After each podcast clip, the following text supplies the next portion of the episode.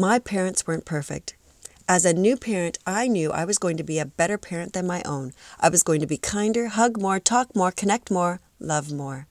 And my children would appreciate me, know that I was always fair, never hate me, and never doubt my love for them. Reality can be painful.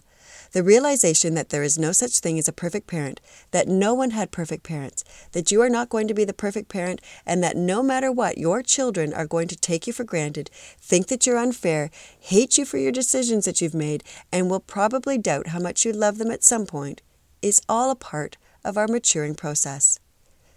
Parenting is not easy. We wing it, just like our parents did.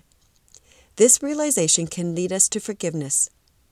Sometimes there is a little to get past. Sometimes there is a lot to forgive. Sometimes the hurt and damage run very deep. Hanging on to this baggage is damaging. It can damage your current and future relationships. Forgiveness is not forgetting.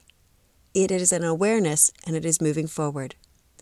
The past can never be rewritten, but sometimes forgiveness allows the future to be much brighter. So here are today's hot tips for building resiliency and celebrating Forgive Mom and Dad Day.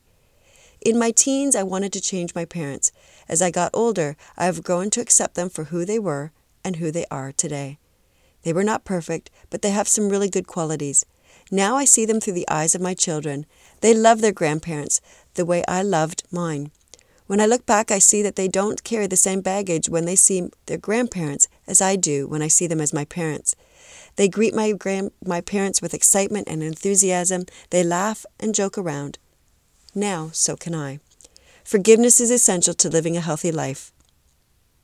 Discover how to take small steps towards a healthier, happier, less stressed you by visiting my website at worksmartlivesmart.com.